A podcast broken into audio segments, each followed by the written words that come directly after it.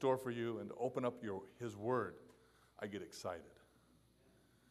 So hopefully I don't get too excited, and if I do, I'll stop and I'll breathe. But, uh, but seriously, I really do get excited about telling other people about the things that we learned as we study this morning.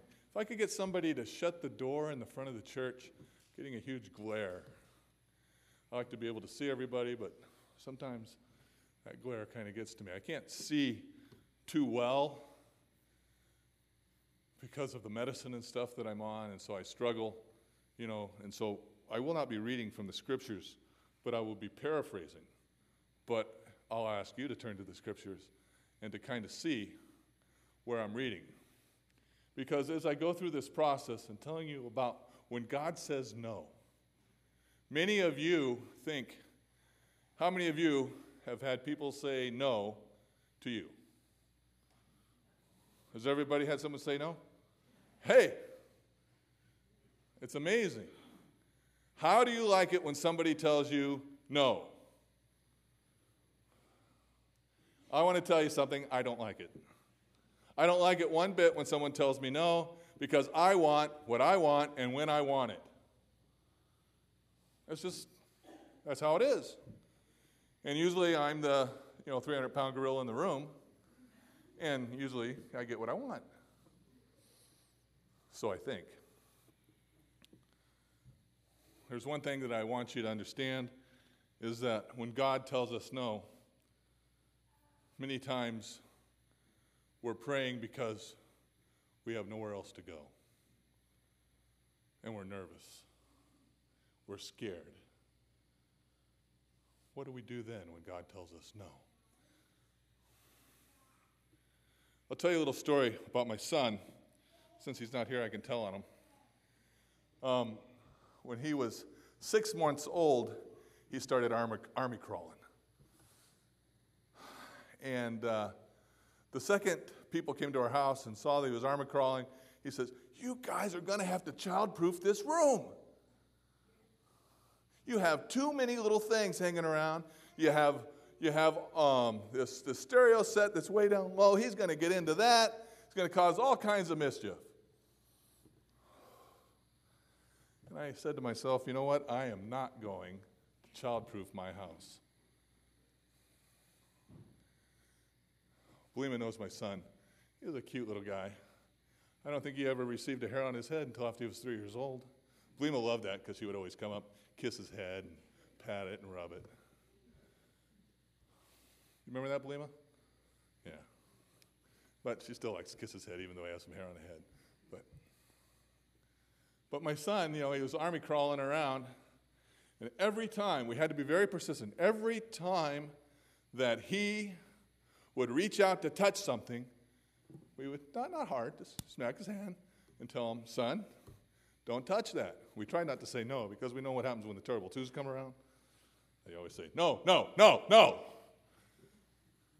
Well, that's one thing you don't want to hear from your kid, him telling you no. And, and so we did that consistently for about a month. I mean, you know, his hands started getting our fingerprints on it, I think they could find out who we were. All they had to do was do a little check. But we did that for about a month when he was just small. When that kid got older, guess what? We didn't have a problem. He would never touch anything that was down low. We never had to childproof our house.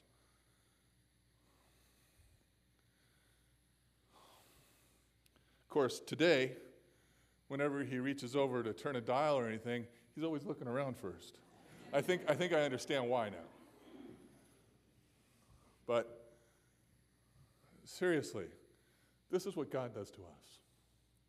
When we first start out accepting Him, we're always reaching out for the sin in the world. And because we ask for God's help, He's always telling us, no. No. He tries to teach us on the little things as we're starting to grow in Him. Then it comes to some bigger things in our lives. Then He starts to tell us no, and it becomes harder choices. Sometimes we stop to li- stop and do not listen. I think if any of you read the blogs on the week of prayer, to Dave saying about God, if you ask anything in God according to his will, he's going to hear our, hear our request and grant them. I said, I put on the blog, what if God says no or wait? And of course, Bob replied, he said, Kurt, according to your sermon title, all you have to do is read my little blog and then sit down. And I said, Bob, if I did that, I don't think the people will be too happy. But Bob's answer was good. He said, There's four things God says yes, God says no, God says wait, and God says yes, I'll give you what you want. And according to his blog, I don't know how many of you read it, you should go online and read those things because I think they're great insight from your elders. But he said, In many times in my life, the biggest blessings were when God said no.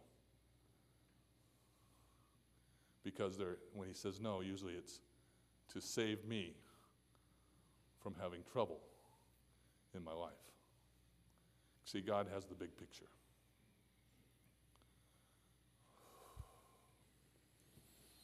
I invite you to open up your Bibles to 2 Corinthians 12, verses 7 through 10.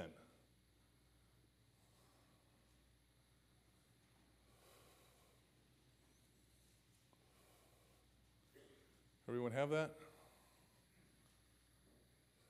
Oh, before that, before that, just make a little note. Keep your thumb there.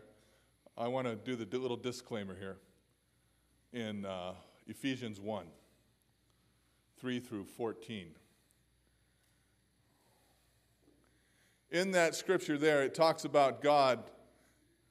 Paul talks to the people in Ephesians about what God has done for them.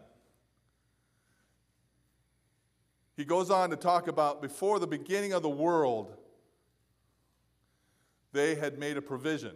It says in there, predestined for all of us to be saved. God made a provision for all of us that we all would be saved in Him. That, how wonderful is that? Before, before the world began, He made this provision for us that everyone would be saved. It's, God made that provision. It's there. All we have to do is accept it or not. God never says no to accepting His grace. I want that perfectly clear. That's one thing God never says no to. Not to anyone. No matter what you do, no matter what you say, He will not say no to you when you come to Him and ask for His grace. in Ephesians 1, I invite you, I'm just going over in this, in this uh, chapter is huge.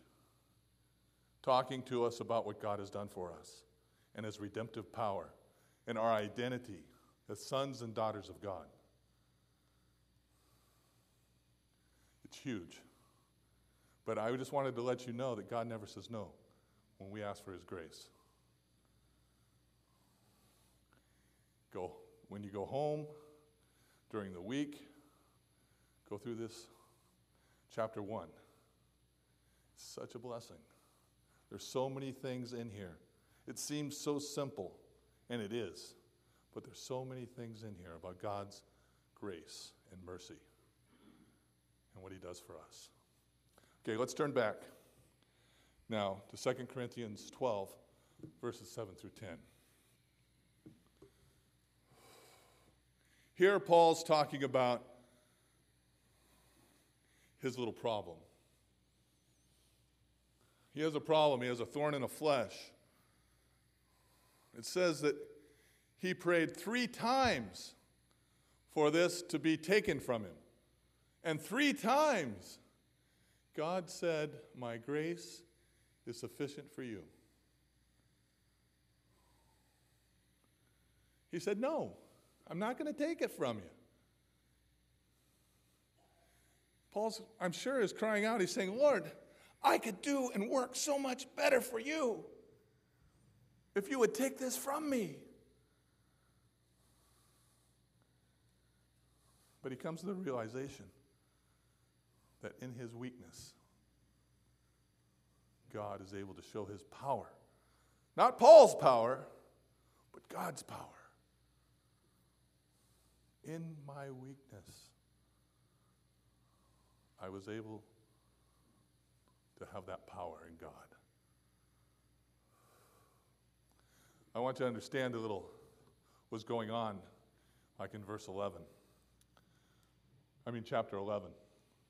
Here, Paul was talking to the people of Corinth, and he was talking to them about false prophets.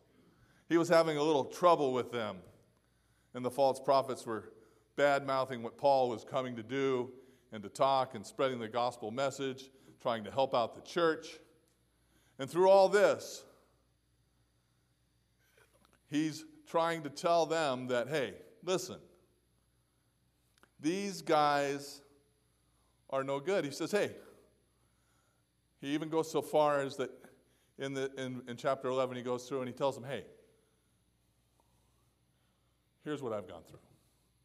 Here's what I've done in spreading the gospel. I'm not trying to brag, I'm not trying to boast, I'm just trying to tell you, here's my credentials. He's telling them, hey, I've been shipwrecked, I've been stoned, I've been beaten, I've been imprisoned. He goes through a whole list of how many times each one of these things has occurred to him.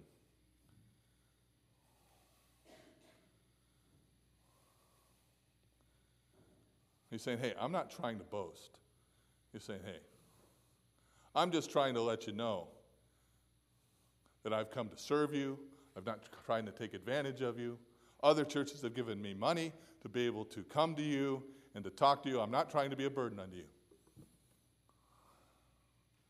And then in chapter 12, he goes through here and he tells them of this thorn in the flesh that he's been going through, and that in his weakness, in his weakness,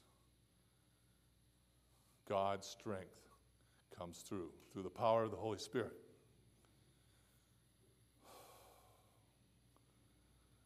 Many times when God says no to us,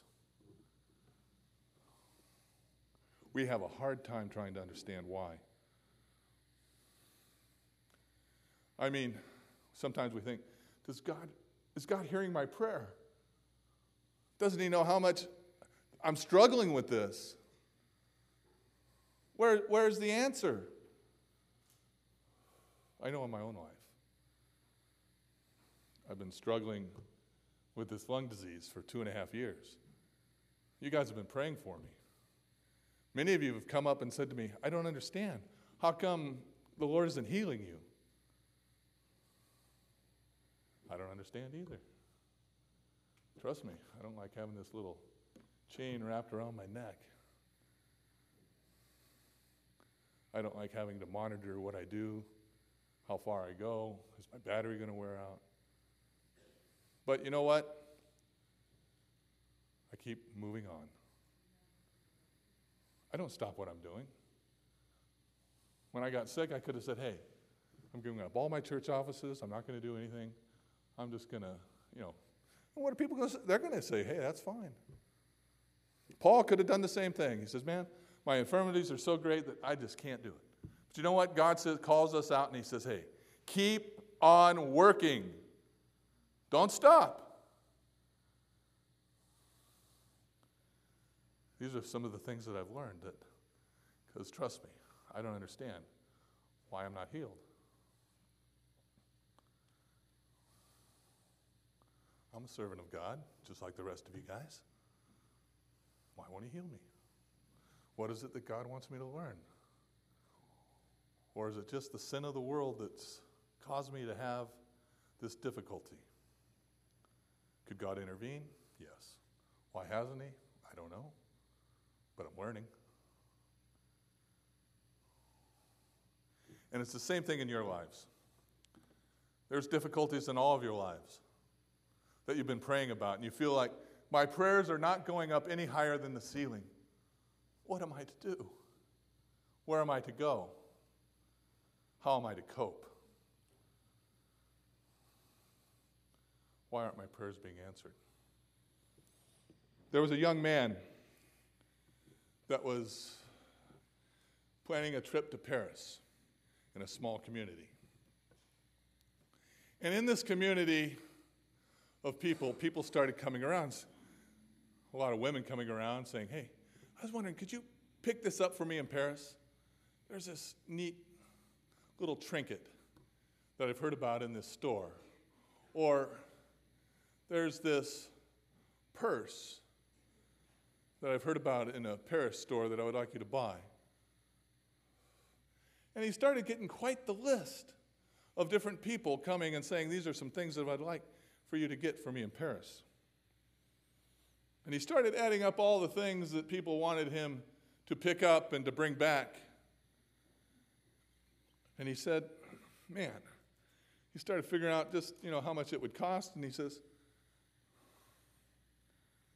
If I were to buy all the little things that everybody wants and from this town that has come to me, I, am not going to have enough money to uh, get a room and eat while I'm there in Paris. There was one individual, though, that actually gave him money to purchase one of the things they've asked for. So he went on this trip. Whole time thinking, you know, what am I going to do? What am I going to tell everybody when I get back? And so he thought for a moment, and he knew what he was going to do.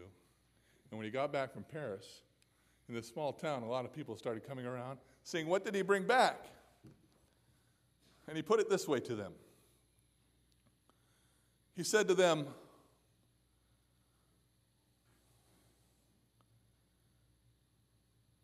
You guys all waiting to hear what he said? Okay. He said to them, You know, I had all these pieces of paper written down of all the things that you wanted, all the little notes that you guys have left me. And you know, when I got to Paris, I was standing in my room with the window open, and in came a wind that took all these little pieces of paper and blew them away. But the only one that stayed was the one that was wrapped with the coins to purchase it. The illustration that I'm trying to make is this when we pray, how many of us are praying just out of lip service? And how many of us are praying because we have skin in the game? What do I mean by that? What do I mean by skin in the game? Let's say that you're praying for somebody that's in the hospital for healing. And we do that in this church all the time. How many of us are going and visiting that person? Letting God use us as a conduit to love and to help that person, even though we pray. I've done the same thing, guys. I've sat in that pew and I've prayed those prayers but I didn't really go visit. Or how about praying for someone that's homeless or hungry? How many of us are actually making ourselves available to help out or to serve?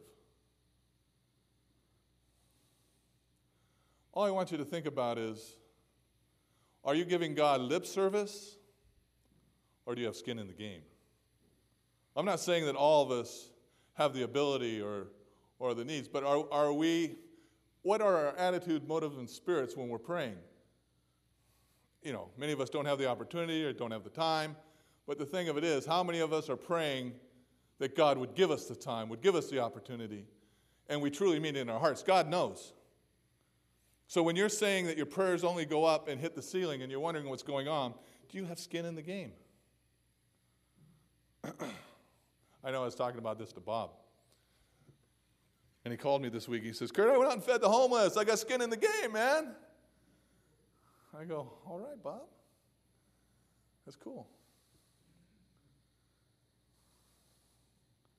How many of us are open to this? Take the time. Take the time to look at Corinthians 12. See what God's see what Paul is writing about about how about this thorn in the flesh. There's a lot of people that have a lot of ideas. Throughout whole centuries, people have had ideas of what this thorn in the flesh was. We don't have any idea. It's not said. Some people think it was headaches. Some people think that it was uh, spiritual immorality. Some people think that maybe it was the false prophets. I mean, different people throughout history, notable people Martin Luther, John Calvin. The list goes on and on that have entered in and trying to say what this thorn in the flesh was. We have no idea. All we know is that it must have hindered him in some way, that it caused him to be weak so that God could be strong. How many of you are ready today to become weak so that the power of the Holy Spirit can be used in you? In Mark 14, verse 32 through 42, it's a well known passage. When Jesus went to Gethsemane. Jesus took his disciples with him. There they were, the group of them. He took a few more Peter, James, and John. Went a little bit farther. He said, Hey, come on, guys.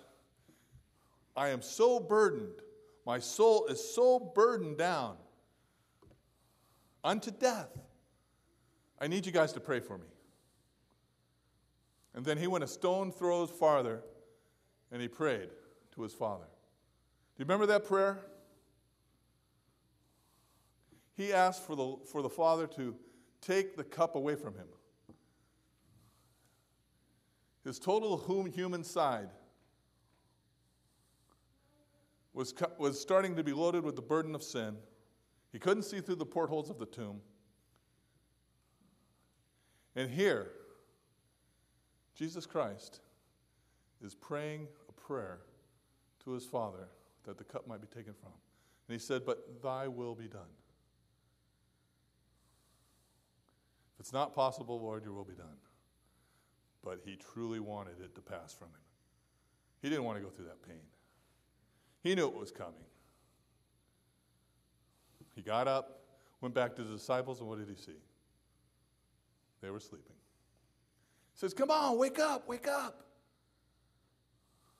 Guys, I really need you. Will you pray for me? He could see their eyes were heavy, they were tired. Again, he went back and prayed to his father. I mean, this is how serious it was. He went back and prayed the same thing that this cup be passed from him.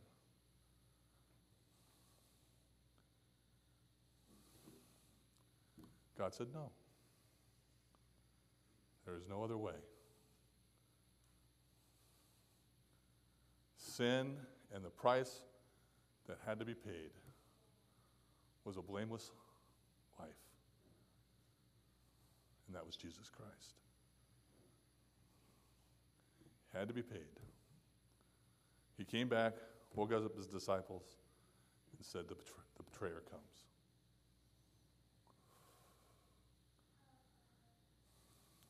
guys were in good company.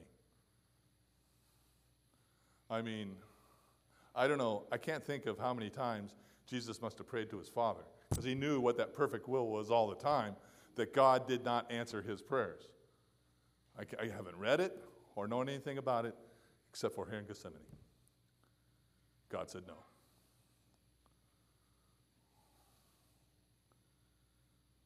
So, for God to say no to us, of course, God says no to me multiple times in little things. What about the big things in life, in your life? Does God say no to you? Where is it? What do we do then? What do we do when God says no? What did Paul do? He did his work. He kept on going. He didn't stop. When God said no to Jesus Christ, our Savior, what did he do? He went to the cross willingly for you and me. And so when God says no to the things in your life, big things, sometimes when He says no, it's because He knows the big picture. Not sometimes, He always knows the big picture. God knows the big picture. When He says no, it could be for your life saving detriment. We have to trust in God. It's all about our relationship. And so, if you're struggling in your prayer life, because it seems like everywhere you turn, God is saying no, look deep inside. What are you asking Him? What is your attitude, motive, and spirit behind the things that you're asking.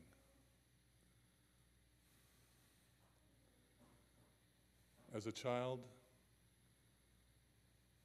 we think that Christ is a genie in the bottle, and we rub the lamp, and he'll perform.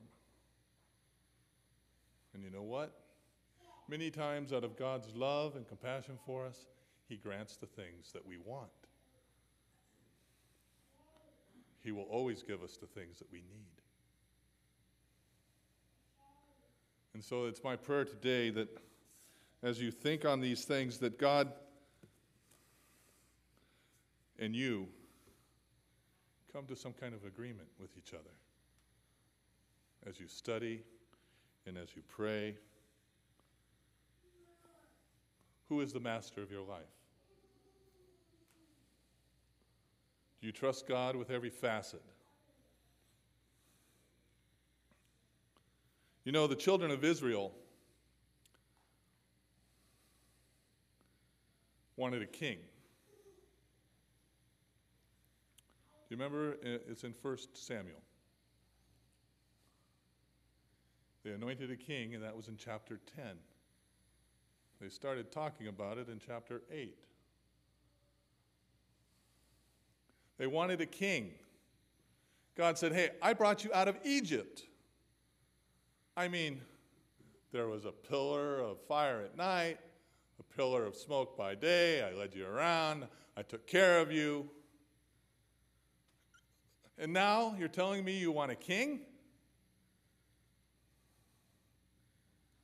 He even went so far as to tell them, hey, you know what?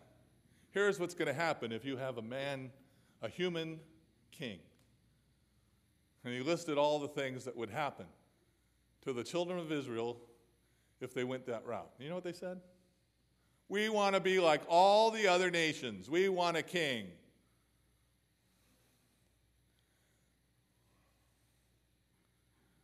This is one aspect of prayer that I want you guys to be very careful with. Many times God says no but we're persistent in not following what God wants for our lives and in wanting something. And so finally, God says, okay, I have to teach you. And He gives in to what we want instead of the big picture.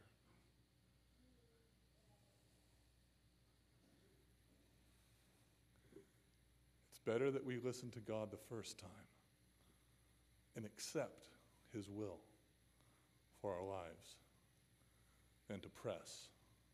Because many times God will answer and give us what we want, contrary to what He knows to be true, only because our desires for that is so great that He has to show us and teach us a lesson.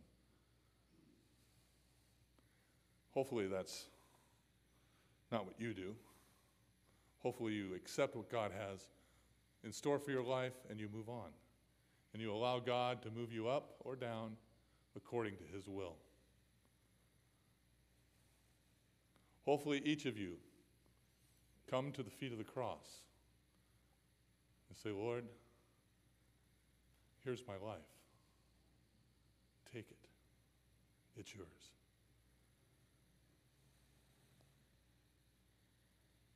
Again, where in, in first in, in uh, Ephesians, where it talks about God accepting you. God will accept you as you are. He's predestined each of us to be saved, and He'll accept you as you are. This is the message that I want for you to know that God loves you, and He wants you. You see, in this church, we are the body of Christ.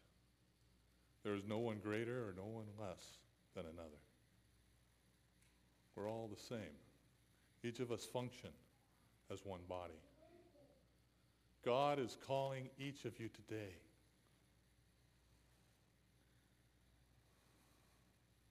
be servants. It's my prayer and my desire today that each of you hear the call of God and realize that God is talking not to your neighbor, but is talking to you.